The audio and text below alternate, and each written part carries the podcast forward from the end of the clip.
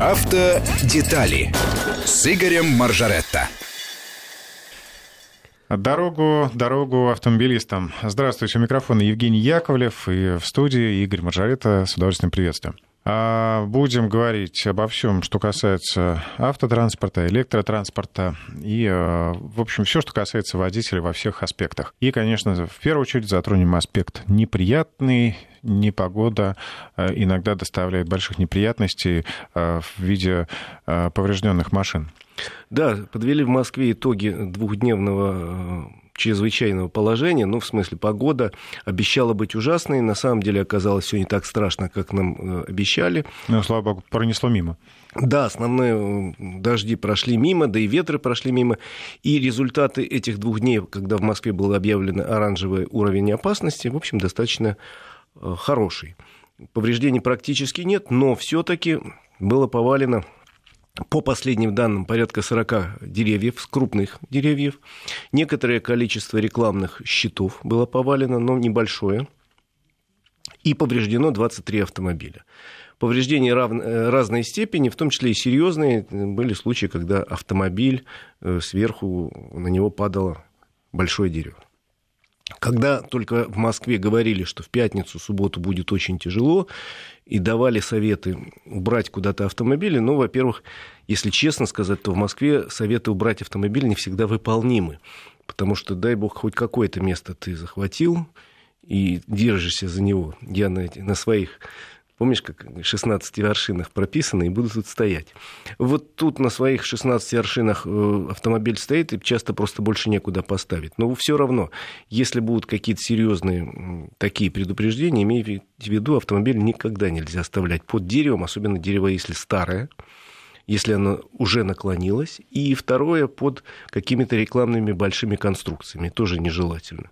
Ну, а те владельцы, владельцы 23 автомобилей, которые пострадали, э, надеюсь, они нашими советами воспользовались. Мы уже как-то в преддверии плохой погоды говорили, что если, не дай бог, случилось и на вас упало дерево, это, конечно, трагедия, это плохо очень, но главное, люди не пострадали. А железо уж как-нибудь, так вот, уж как-нибудь тоже решается вполне. Если у вас есть страховка по каско, то надо тут же сфотографировать во всех ракурсах и вызвать страхового агента.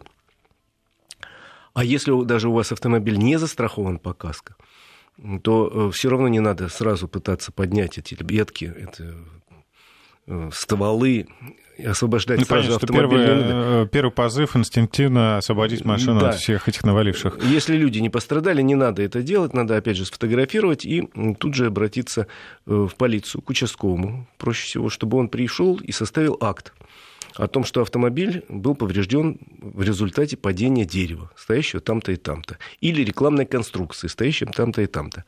А дальше уже можно посмотреть, и достаточно много ситуаций, которые я знаю, когда люди получали деньги, допустим, от тех э, организаций, которые поставили рекламную конструкцию и не озаботились тем, чтобы она стояла как вкопанная, или э, от э, коммунальных служб, которые вообще-то по своим должностным обязанностям обязаны ходить и проверять состояние деревьев. И если они видят, что дерево старое, сухое, и э, в случае чего оно может рухнуть, они это дерево должны спилить.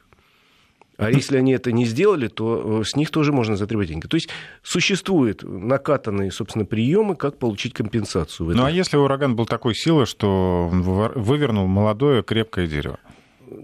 Тут будет сложнее доказать, но все-таки, еще раз говорю, если вы уже пришли и увидели, что факт свершился, ну, позаламывали руки, порыдали чуть-чуть в рукав, а дальше уже начинайте действовать. И еще раз говорю, никогда не помешает оформить это дело первым делом, чтобы у вас был документ, где написано э, вследствие падения дерева автомобиль поврежден, нанесены такие-то, такие-то, такие-то повреждения. Подпись старший лейтенант полиции Петров.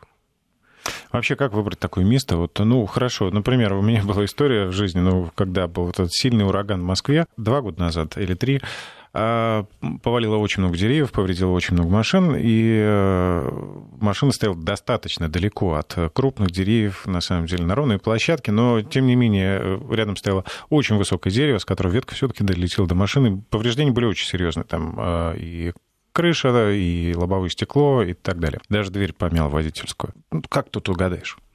Да никак, ну просто я говорю, каких-то откровенно опасных мест надо избегать. И понятно, что в Москве, но мы же не для Москвы работаем, мы работаем для России. Э, если есть возможность автомобиль поставить там, где не упадет дерево, да, поставьте там, если есть такая возможность. Понятно, что если будет ураган, ну, может быть, бог знает что угодно. В прошлом году, помнится, или позапрошлом, время урагана в Питере погибла э, девочка, когда ее догнал контейнер мусорный она вообще ни слом, ни духом. Ну, в Москве тоже там автобусная остановка. Я просто говорю, что бывает, конечно, ситуация, но все-таки э, свести риск до минимума, если есть такая возможность, нужно. Автомобиль можно загнать, условно говоря, на какую-то парковку поставить, пока в случае чего, как правило, на парковку деревья не падают. Э, либо в гараж кому-то поставить, либо, я не знаю, ну, увезти куда-то на дачу. Ну, и главное, помните, что железо действительно ремонтируется. Главные да, люди, да. а железо, ну, вот и, и та история с моей машиной, ну, восстановили. Ну, Потратили много денег, судиться было очень сложно, там не стали заморачиваться, просто восстановили. Ну, и молодцы. И сейчас все прекрасно. Просто еще раз говорю, что будьте вы бдительны, и если такая ситуация есть, и вы слышите предупреждение, а тут по Москве даже курсировали машины с громкоговорителями, которые вещали, говорили, будьте готовы, есть такая опасность. К счастью, еще раз говорю, что э, опасность прошла стороной. А, давай теперь к аварии. Ну, мне интересно, с кем тут судиться, получится или нет. Э, такая удивительная история произошла на МКАДе. А, да, сегодня ночью произошла очень э, какая-то такая неприятная авария. Ну, приятных аварий не бывает. Но тут некий мужчина ехал на своем автомобиле Тесла, на электромобиле ночью. В машине с ним было двое детей. Надо сказать, что все были пристегнуты, и правила дорожного движения формально все соблюдали. Но, видимо, дальше уже область такая предположений. Но СМИ утверждают, что да. машина ехала на автопилоте. Э, видимо, он чересчур доверился автопилоту. А я говорил, говорю и буду говорить. Технологии современные это прекрасно, чудесно. Они во многом человеку помогают, водителю облегчают его жизнь, там, делают комфортнее его передвижение и так далее. Но абсолютно доверять современной электронике вот на 100% не надо никогда, надо быть бдительным, тем более, что в правилах дорожного движения написано «водитель отвечает за все, что происходит в автомобиле». Не автопилот, а водитель. Автопилот – это очень хорошая штука. Я сейчас как раз вот рассказывал тебе, когда ездил по Европе в путешествии автопилотом пользовался большим удовольствием. Э, ну, они бывают разного уровня. Это э, круиз-контроль с функцией такой автопилот. Это когда он расстояние до э, ближайшего автомобиля замеряет, в зависимости от этого расстояния тормозит, там, замедляет и так далее. Вещь очень хорошая, на 100% доверять этой штуке нельзя, поскольку совершенных технологий еще в мире нет. Давай расскажем, что случилось-то на самом Случилось, деле. что этот автомобиль въехал в «Газель», насколько я понимаю, «Газель», которая э, дорожных служб какой-то.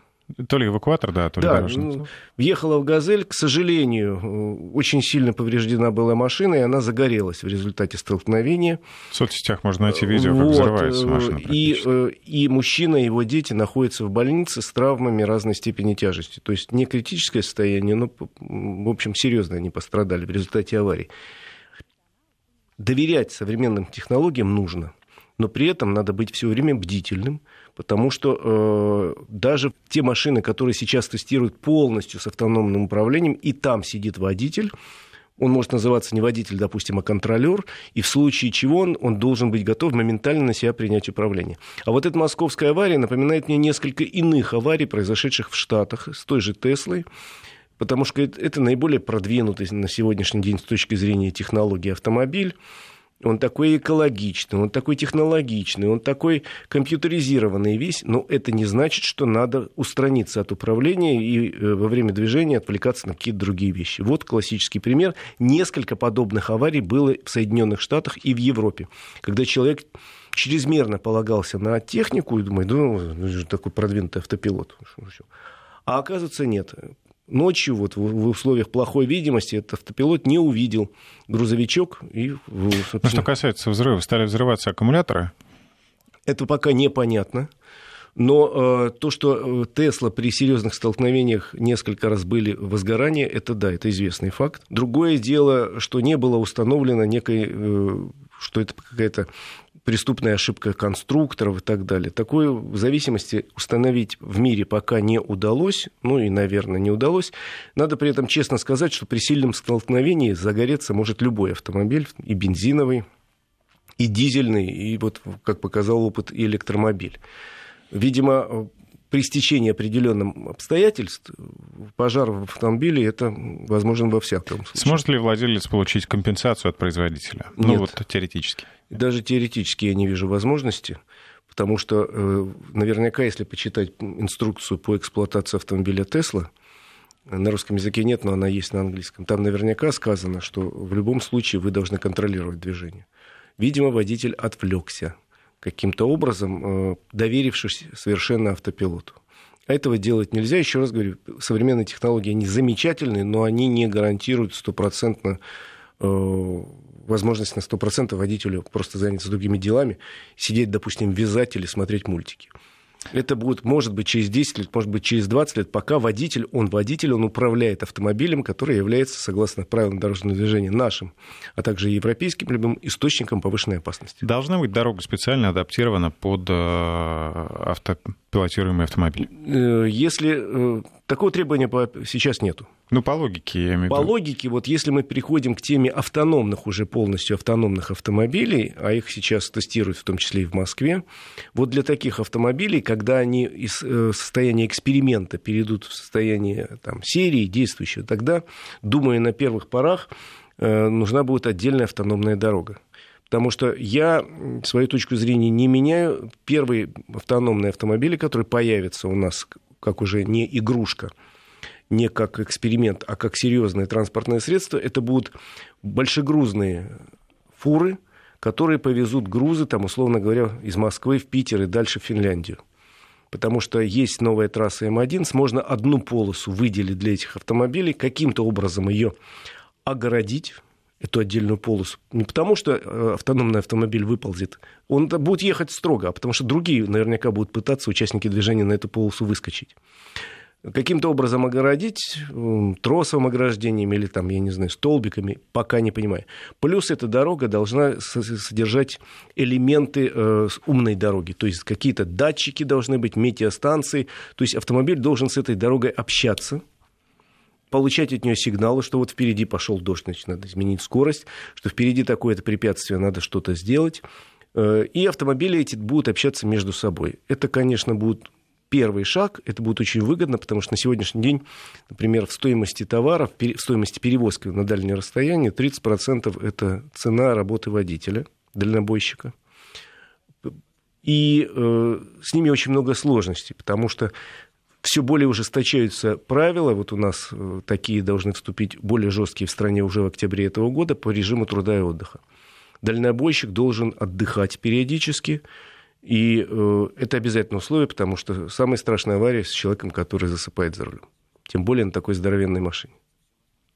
Это угроза и для него, и для окружающих. Да, конечно. так что э, касается сегодняшней аварии, сочувствую водителю и его детям, но нельзя ни в коем случае, еще раз говорю, полностью доверять технике, потому что она совершенствуется и совершенствуется, но далека еще от идеала. Ну, например, любом... можно позволить автомобилю самому парковаться. Сейчас многие машины, не только Тесла, да, имеют да, такую опцию. Правильно.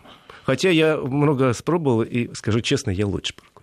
На самом деле нет, ну хорошо паркуются машины. Можно на дальней дистанции, если хорошая скоростная дорога, конечно, поставить круиз-контроль, тем более если он адаптивный, вот как на Тесле, то, что называют автопилот, на сегодняшний день это адаптивный круиз-контроль. Но все равно ногу Но при, при этом держать над педалью тормоза. Да, ногу держать на готове и руки держать на руле в случае чего, чтобы сразу среагировать. Потому что другие участники движения могут быть достаточно сложно предсказуемы, скажем так. К сожалению, да, это наша реальность. Ну что, теперь от умных машин перейдем к первым общественным машинам, да, это не автобусы, не троллейбусы, это а, каршеринг. Да, слушайте, про каршеринг на прошедшей неделе говорили много, говорили интересные вещи, и это действительно очень важно, потому что подвели итоги некие работы каршеринга, они есть положительные, есть не очень положительные. Если говорить о положительных итогах работы каршеринга, то можно сказать, что число поездок растет, растет со страшной силой, и более того, уже миллионы людей в крупных городах пользуются, оценили эту услугу и готовы ежедневно совершать по одной, а то и несколько поездок. В принципе, в Москве там более 20 миллионов поездок за полгода, это здорово. Ну, а дальше идут уже э, какие-то варианты не такие приятные. Во-первых, подвели итоги в, э, в России и выяснили, что у нас в России достаточно много аварий. С участием э, водителей да. каршеринга. Вот смотри, в первом полугодии 2019 года, читаю цифры, в России произошло 212 ДТП с участием машин каршеринга. Какие причины? В, в них погибли 10 человек сейчас, и 277 получили травмы различной степени тяжести. Ну, собственно, основные причины это, конечно, все практически эти аварии произошли по вине водителей. А причин, как всегда, много. Это превышение скорости, это выезд на встречную полосу, это э, наезд на пешеходов, наезд на другие препятствия какие-то. Ну, то есть картинка в каршеринге примерно коррелируется с картинкой всех ДТП вообще. То есть примерно так же 90%. Ну, то есть нельзя сказать, что водители каршеринга самые Нет, такие они отвязные. не самые, но все-таки к ним довольно пристальное внимание. И в частности, на прошедшей неделе крупнейшая компания по предоставлению этих услуг заявила, что впредь во всех автомобилях установлено телематическое оборудование, которое следит за конкретным водителем. Я рассказывал, что это такое, у меня в машине стоит такая штука, мне она очень нравится. Это небольшой прибор, который ставится под капотом, и он передает данные, там сим-карта есть, на э, компьютер некого центра операционного, где сидит дежурный. И э, мне на мой сайт тоже выгружается, у меня есть страничка. И там я смотрю, и видно, куда я поехал, значит, с какой скоростью я ехал. И э, даже не то, как, что я нарушал или не нарушал, она говорит, что вот тут вы слишком резко раз, э, разгоняетесь, а тут вы слишком резко тормозили, а тут вы не плавно вошли в поворот, а как-то криво и ставит оценку по результатам каждой поездки, и потом суммарная оценка по итогам месяца и так далее. Ну, то есть в процессе поездки она говорит, эй, полегче. А в процессе она ничего не говорит, это я уже потом смотрю. Ну, и в случае с каршерингом тоже компания будет смотреть и скажет, ага, Евгений водит очень хорошо, у него там 100-бальная система, 90 баллов, это просто шикарный водитель. Соответственно, мы его любим, мы ему скидки даем. А Игорь, допустим, водит отвратительно, значит, разгоняется, тормозит, подрезает и вообще как-то странно дует. Мы ему в следующий раз машину премиальную, пожалуй, что и не дадим. Так уж и быть. Дадим чуть похуже. Мы ему чтобы... будем выдавать бюджетные машины, а вот премиальные надо заслужить. Потому что премиальная стоит дорого, и зачем мы такому будем человеку давать, если он ее большая вероятность, что где-то разобьет. Соответственно, они собираются ограничивать людей, у которых низкий балл, ниже 50, в выборе автомобиля, а потом, если он все время показывает такие отвратительные итоги, сказать спасибо, дорогой, пожалуй, что мы тебя из списка наших клиентов вычеркиваем жирной чертой и передаем информацию другим каршеринг-компаниям, потому что то, что ты не разбил машину за это время, это просто чудо. Хотя ты все время ходишь по грани. Пожалуй, мы с тобой дружить не будем. Вот такая практика, это мировая тенденция. Это такая практика вводится у нас крупнейшей каршеринговой компании. Думаю, что остальные за ней последуют. Потому что, ну, в некоторых случаях, и это мне говорили люди, которые ставят телематическое оборудование, человек садится за руль не своего автомобиля, а каршерингового, и он воспринимает его как не свой. А дай-ка я погоняю, я на своем вот так никогда не поеду. Зачем же я его ну, берегу? Меня, или... Например, друзья спрашивают, пользуешься каршерингом, а ты любишь вот по лежачим полицейским пронести себе? Вот, да. Зачем? Зачем? А некоторые любят. Вот некоторые воспринимают как чужой автомобиль, как вещь, которую надо вот использовать в крайних режимах, помучить, посмотреть, а как она ведет поперек ну, тебе, бороз... же, тебе же потом и не ремонтировать, да? Да, поперек там... борозды поедет, поедет. А вот если я ее вот так в поворот зайду, зайдет она, свою машину я пожалел, наверное, подумал, разбить можно, а чужую не жалко. Вот поэтому практика эта мировая, а в нашей стране только появляется. Я, кстати, по-моему, тебе рассказывал, беседовал с вице-мэром одного из крупнейших китайских городов несколько месяцев назад. Э, с населением 16 миллионов человек. И он мне сказал, что у нас каршеринг распространяется тоже очень быстро, мы это очень любим. Это действительно освобождает город от личных автомобилей. Я забыл сказать, по нашим данным, автомобили каршеринга каждый используется в Москве 8 раз в день в среднем. Средняя поездка составляет 40 минут. И это очень хороший показатель. То есть 8 машин могли бы ездить, а тут одна ездит. И дальше, значит, что мы имеем с этот гусь, как говорят в Одессе, Соответственно, в Китае, мне рассказывал этот вице-мэр, у них строже система, чем наша. Наша позволяет э, прописаться в системе удаленно, то есть с помощью смартфона, ну, там фотографии документов. А там нужно прийти лично. А там у них надо прийти, мало того, что прийти лично, записаться в департаменте транспорта и пройти курсы по управлению автомобилем каршеринга. Они небольшие, примерно 2-3 часа, но за это время тебя проверят по всем базам данным и дадут удостоверение, дающее право пользоваться каршерингом. Там э, это частная сфера или вот какая-то муниципальная? Э, автомобили частные, конечно, как и у нас, а вот выдача удостоверения и привязка к этой схеме – это задача Департамента транспорта. Я не призываю наш Дептранс такую практику ввести, у нас своя, но э, службам безопасности каршеринговых компаний надо, конечно, более внимательно смотреть на людей, которые пользуются автомобилем. Я, например, на этой неделе дважды ездил, и мне один из двух раз по прибыли, не знаю почему, фотографию прислать селфи на фоне автомобиля. Я сказал, да, пожалуйста. Ну, один из операторов, да, почему-то. Да, для... вот так. Ну, никаких проблем для меня нет, и тут же сказали, что родной, пожалуйста, пользуйся. Я вот подумал, что американцев, наверное, будет очень трудно пересадить на каршеринг, потому что для них э, отношение к автомобилю совершенно особенно. И, ну, я считаю, что мы с американцами очень похожи. Автомобили у нас и у них в некотором смысле предмет культовый. И у нас есть фильмы про автомобили, и у них есть фильмы про автомобили, где автомобили являются одним из главных героев фильма. И при этом э, у нас с Америкой общее есть, э, что роднит, это большие расстояния страна огромная, и там надо ездить из пункта А в пункт Б. Они очень любят путешествовать, и мы тоже любим путешествовать. У нас страна еще и больше в два с половиной раза. И нам еще больше нравится путешествовать, поэтому... Э, ну и плюс к тому, каршеринг на ближайшие 10-20 лет не, не заменит личный автомобиль. Я говорю, почему? Потому что у меня есть дача. И еще есть дача примерно у 50% российских семей и надо ездить на эту дачу. Нет, я не вожу рассаду, не вожу картошку, но на дачу ездить люблю в выходные, а на каршеринге не поедешь. А почему не штрафовать онлайн за нарушение, спрашивают слушатели, видимо, имею в виду водителей каршеринга. Но это уже какие-то правила, да. внутренние правила оператора, скорее всего. Конечно. Собственно, когда вы подписываете договор с каршеринговой компанией, мало кто его читал. Ну, если будете подписывать, посмотрите внимательно, там есть масса вещей. Например, многие компании вводят внутренние штрафы за разные нарушения ПДД. Не только вас оштрафует, там, условно говоря, э, полиция доблестная, если вы попали в аварию. Но может оштрафовать и сама компания, это прописано в договоре, мало кто читал. Например, э, некоторые компании прописывают, что если поймают вас пьяным за рулем автомобиля каршеринга, полиция, полиция, значит, полтора года лишения прав, штраф 30 тысяч, еще и каршеринговая компания, мало того, что спишет с вашего счета приличную сумму, еще и отлучит вас навсегда, наверное, от пользования автомобилем. Читайте да. правила. А, вернемся после выпуска новостей. Автодетали. Автодетали с Игорем Маржаретто.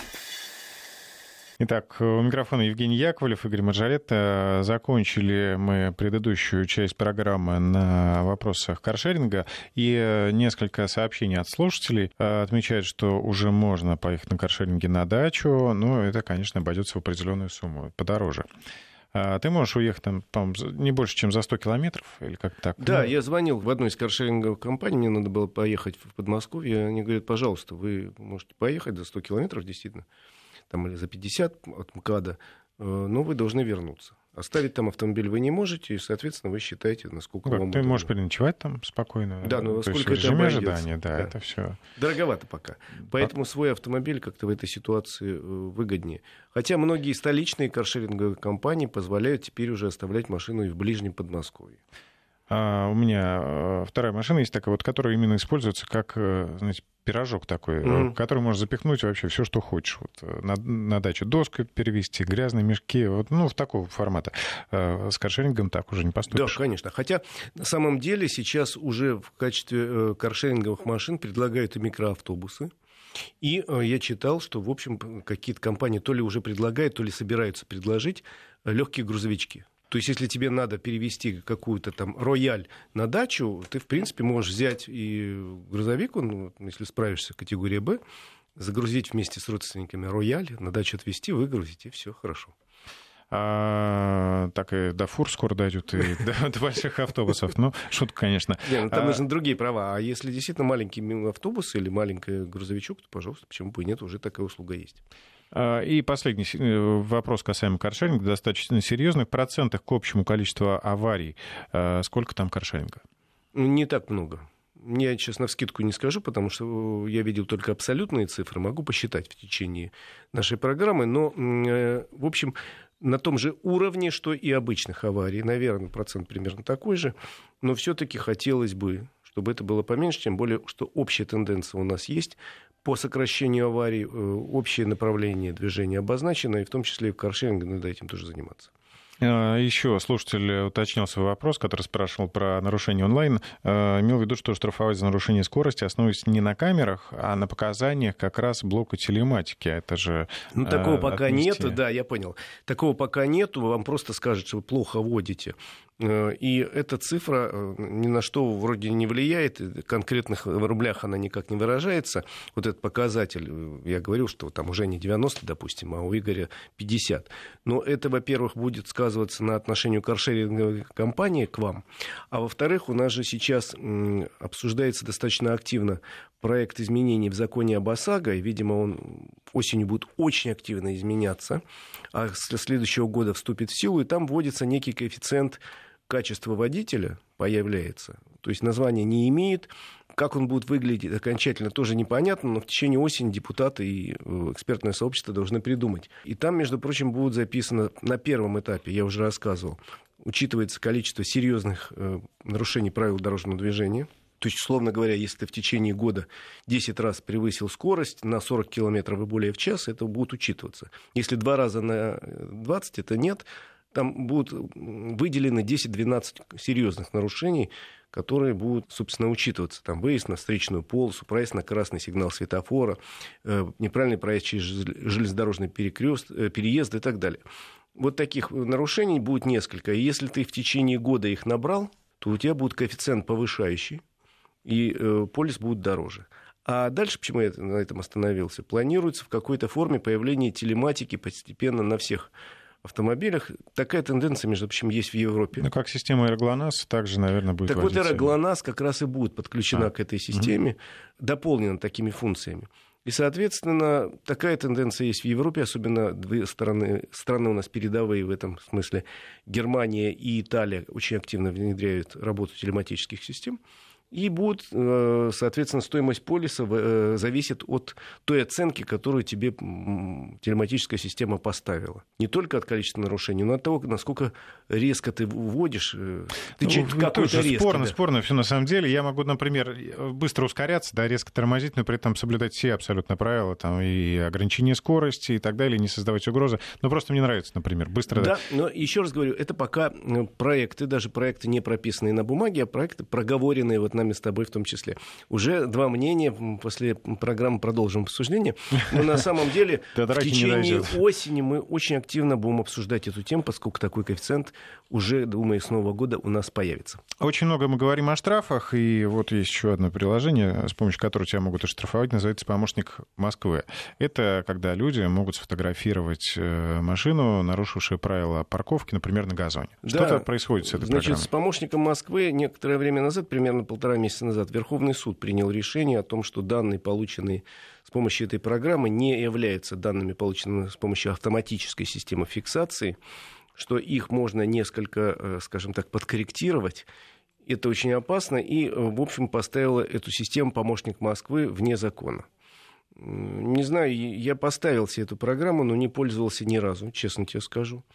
Поставил, потому что меня возмущали люди, которые у меня у подъезда парковались. Но как только я поставил, там, в общем, мы усилиями общим натянули цепочечку, и у нас прекратились э, попытки припарковаться у подъезда, а больше я и не ходил.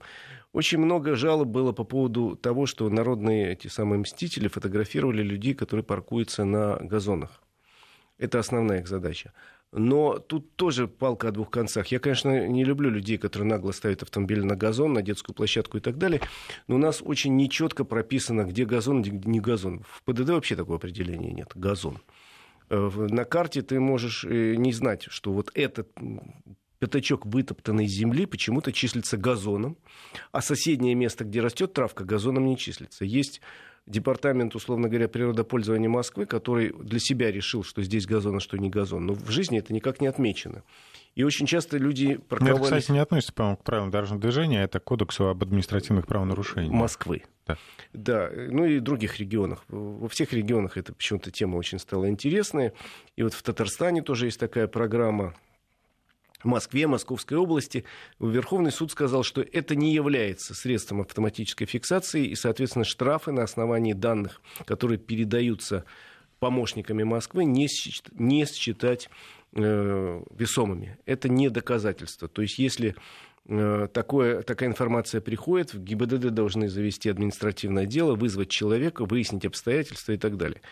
Э, говорят, что некоторые люди, которые уже привыкли ходить по дворам и искать нарушителей, пережили чуть ли не ломку по этому поводу, тем более, что в условиях Москвы денег они за это не получали, но получали по правилам московским определенные блага, там кепочки, какие-то рюкзачки, какие-то там брелоки. Ну, они могут заняться, например, пойти посадить, собственно, Билеты газон. там на какие-то Помочь концерты. Москве с газонами и так далее. Сейчас э, в департаменте транспорта сообщили, что доработали правитель э, вот эту программу, теперь она дает привязку ко времени и к местности, но это не отменяет решение Верховного суда, согласно которому это не является средством автоматической фиксации, а штраф можно заочный, что называется, присвоить только если э, нарушение зафиксировано камерой автоматической фиксации. Ни телефон, ни планшет такой камерой не является. Поэтому, э, да, правительство Москвы сейчас работает в этом направлении, поскольку им идея нравится, а, а в Верховный суд свое решение не отменял. Ну, во-первых, не паркуйтесь на газонах. Не надо парковаться на газонах, если у вас есть сомнения. Ну и другие лучше найдите другое не место. надо нарушать, конечно. Да, найдите другое место, если у вас есть сомнения по поводу того, газон не газон. Ну, а если пришел такой штраф и выписан на основании того, что кто-то помощник Москвы, вы на полном серьезе можете э, сослаться на решение Верховного суда и потребовать полноценного разбирательства с вызовом и так далее. Отменить такое решение можно. Э, вот такая э, история с помощником Москвы. А, ну а теперь моя любимая часть программы. Будем обсуждать новинки автопрома. Да, у нас, собственно, несколько минут есть. Я с удовольствием расскажу о тех новинках, которые в августе появились на нашем рынке. И это э, здорово, потому что рынок наш, с одной стороны, э, сейчас находится не в лучшем положении. Э, за эти прошедшие 7 месяцев он у нас показал модное слово «отрицательный рост» говоря по-русски, падение, пусть не сильное, на 2,5%, но все-таки. Он и так еще не успел э, достигнуть э, рекордных э, там, результатов 2013-2014 года. Даже примерно поднялся на уровень 60% по отношению к рекордным годам, и тут снова начал проседать. Много тому причин, но автопроизв... мы их отдельно обсуждали. Автопроизводители в этой ситуации пытаются все-таки предложить на российском рынке новинки. И если это и даже не совершенно новые модели, то это модификации, которые, наверное, э, найдут новых поклонников марки. И такие новинки у нас появляются в течение августа довольно любопытные. Во-первых, хотел сказать, что у нас есть российский кроссовер, который называется Lada X-Ray Cross. И вот сейчас, э, наконец-то, по просьбам трудящихся, что называется, Lada X-Ray кросс начинает продаваться с автоматической коробкой передач. До этого у нас был только вариант механика и э, робот. Робот немногим нравился, механика кому-то нравилась, кому-то нет. Все-таки кроссовер это скорее городской автомобиль. Лада X-Ray Cross автомобиль красивый, Э, реально с высоким клиренсом, с массой достоинств. Клиренс вообще самый высокий в классе 215 миллиметров. Ему, ну и теперь будет чисто автомат. Ему не хватало автомата. Это японский автомат, который производится в России довольно давно. Айсин? Он, э, жатко. Значит, это э, японская компания производит его. И эти э, автоматы уже давно стоят на автомобилях Renault, Nissan и Mitsubishi. То есть опробованный этот вариатор – Предлагается он в паре с э, двигателем 1600 кубиков, 114 лошадиных сил. В общем, это интересное сочетание. Для городского кроссовера это, наверное, один из лучших вариантов, потому что, э, с одной стороны, достаточно хорош для городских условий, с другой стороны, э, достаточно экономичная пара работает, вот этот вариатор, с двигателем бензиновым. То есть интересное предложение, плюс там появилась новая система, новый, собственно, планшет стоит сенсорный мультимедийный экранчик стоит побольше. Автопилота нет пока? Автопилот нету, есть собственно, круиз-контроль. Ну, а цена, что приятно, цена всего лишь на 50 тысяч выше, чем у машины с механикой, то есть от 840 тысяч рублей это остается один из самых доступных на российском рынке кроссоверов. Притом очень современный. Это первая новинка августа, которая сейчас есть у дилеров. Кто хотел и ждал автомобиль такой с э, автоматом, вот вы, вы его можете получить. Значит, еще одна новинка от китайской компании Cherry. Я видел этот автомобиль, я сидел в нем. Cherry Tiggo 4 появился. Городской такой кроссовер из той же оперы. Это совершенно новый или совершенно новый. модифицированный? Нет, это совершенно новый. Cherry Tiggo 4, он того же класса примерно, что и э, Lada X-Ray Cross, который я только что говорил, потому что он тоже городской, он тоже только переднеприводный бывает, так же, как X-Ray Кросс тоже не бывает полноприводным.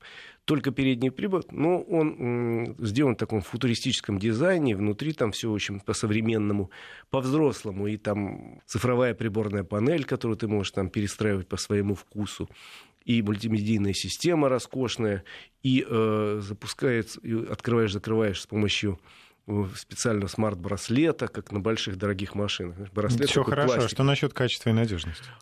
Обещает, что качество уже у этого автомобиля совершенно на мировом уровне.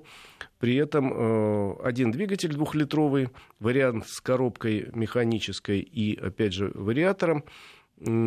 И э, цена очень доступная, от миллиона до миллиона ста тысяч рублей. Для этого класса это очень Вполне приятная цена. цена. У нас, конечно, отношение к китайцам пока еще достаточно сложное. Китайские машины первого поколения, которые появлялись у нас 10-15 лет назад, были просто ужасны по качеству. Последнее время они стали хороши вполне по качеству, но тут, надо сказать, они потеряли другое. Они в основном своим сравнялись с конкурентами по цене. Не сильно дешевле китайский автомобиль, чем автомобиль корейский. Еще немножко времени, давай скорее к следующим новинкам. Давай. Из еще следующих новинок, что бы хотел обязательно сказать, это появление новой модификации Mitsubishi Outlander. Это вообще привычная и популярная машина, а марка вообще, я знаю, ты к ней хорошо относишься. Outlander, который давно у нас собирают на заводе в Калуге, теперь э, получил семиместный вариант, давно ждали, что называется. Потому что это автомобиль с одним из самых больших в классе багажников, просто гигантскими. Для путешествия он очень хорош, потому что ты имеешь автомобиль пятиместный и огромный багажник. В компании подумали и решили, что давай мы эти сзади еще сделаем два места. И сделали эти два места. Они складываются в пол, если тебе не нужны. Если нужны, э, и там, соответственно, можно возить там слона. А если нужны, э, пожалуйста, достал их из пола достаточно. Там они регулируются по углу наклона, между прочим. Тоже есть ремни естественной безопасности. Но это не тот вариант, когда ты говоришь э, сиденье для безногих детей. Нет, вот как раз в случае с Outlander там достаточно много места было сзади. Другое дело, что 7 человек далеко не повезешь, а багажник у тебя становится совсем маленький. Но тут надо выбирать. Или ты везешь компанию друзей на ближнюю дачу, или ты в дальнее путешествие едешь с семьей и сзади загружаешь там массу каких-то вещей и продуктов. Ну, при... либо прицеп или да, на э, крыше багажника. При этом надо понимать, что автомобиль не сильно подорожал с появлением шестого и седьмого места, примерно на 50 тысяч. Стоимость начинается от 2 миллионов рублей у этого большого достаточно кроссовера. И для какого-то группы, между прочим, людей, в частности, ну, для многодетных семей, которые могут себе позволить такой автомобиль, это решение вопроса. Ну, если разница небольшая, то можно на всякий случай. На всякий случай. Тем более, что у нас, к сожалению, любимый мною класс минивенов практически сошел на нет. И в России, и в Европе как-то интерес к ним ушел. В первую очередь за счет того, что появились кроссоверы семиместные когда э, есть возможность, еще раз говорю, вот тот же Outlander, хороший там клиренс, э, система подключения полного привода современная, митсубисевская, и э, можно поехать по бездорожью, можно ехать по трассе с удовольствием. И вариант, когда на всякий случай плюс 50 тысяч рублей, ну, у тебя появляется два задних места, это не так плохо. А вдруг я подумаю, мы с женой подумаем, мы еще кого-нибудь родим. Да? А если там, например, с этими, за эти 50 тысяч, кроме кресел, еще какая-нибудь маленькая приятная опция идет, то еще лучше. Еще лучше, да. Так что вот такие машины у нас появляются на рынке. И еще хотел э, буквально в двух словах о нескольких автомобилях сказать которые появились. Ну, в первую очередь, это Suzuki Jimny. Дорогой, но очень, норма... но очень внедорожный внедорожник. Он маленький, он злой, и он действительно рамный, может пойти по любой э, дороге. Но при этом стоит, конечно, от миллиона почти 400 тысяч рублей. То есть для энтузиастов такая Для больших любителей оффрода которые пока не могут себе позволить большой серьезный автомобиль, но вот это настоящий внедорожник. Двухместный практически, потому что сзади два места для вот тех самых безногих детей. И а. багажника а... практически нет, но очень симпатичный. Что с э, надежностью, качество не пострадало с этими изменениями? То есть э, предыдущие поколения были очень любимы вот как раз у таких да, энтузиастов. и сейчас у Suzuki Jimny, я надеюсь, никаких Он проблем... Он не превратился в городской? Нет, вот этот автомобиль остался верен традициям, по-прежнему рама, по-прежнему подключаемый э, в жестком режиме полный привод и весь набор внедорожных качеств там, с, включением, с подключением разных функции. Ну и, э, собственно, есть э, механика и есть простой, но надежный, принадежный четырехступенчатый автомат на выбор. Один двигатель, 102 лошадиных сил, полтора литра, если у вас есть лишние деньги для путешествий вперед. И э, сообщение от слушателя Outlander 13 года, тогда еще не было детей. Сейчас ждем третьего ребенка, Outlander 7 наша мечта. Отлично. Спасибо, Игорь Маржарет. Всем прекрасных автопокупок и хороших дорог. И пусть дорога всем будет в радость. Автодетали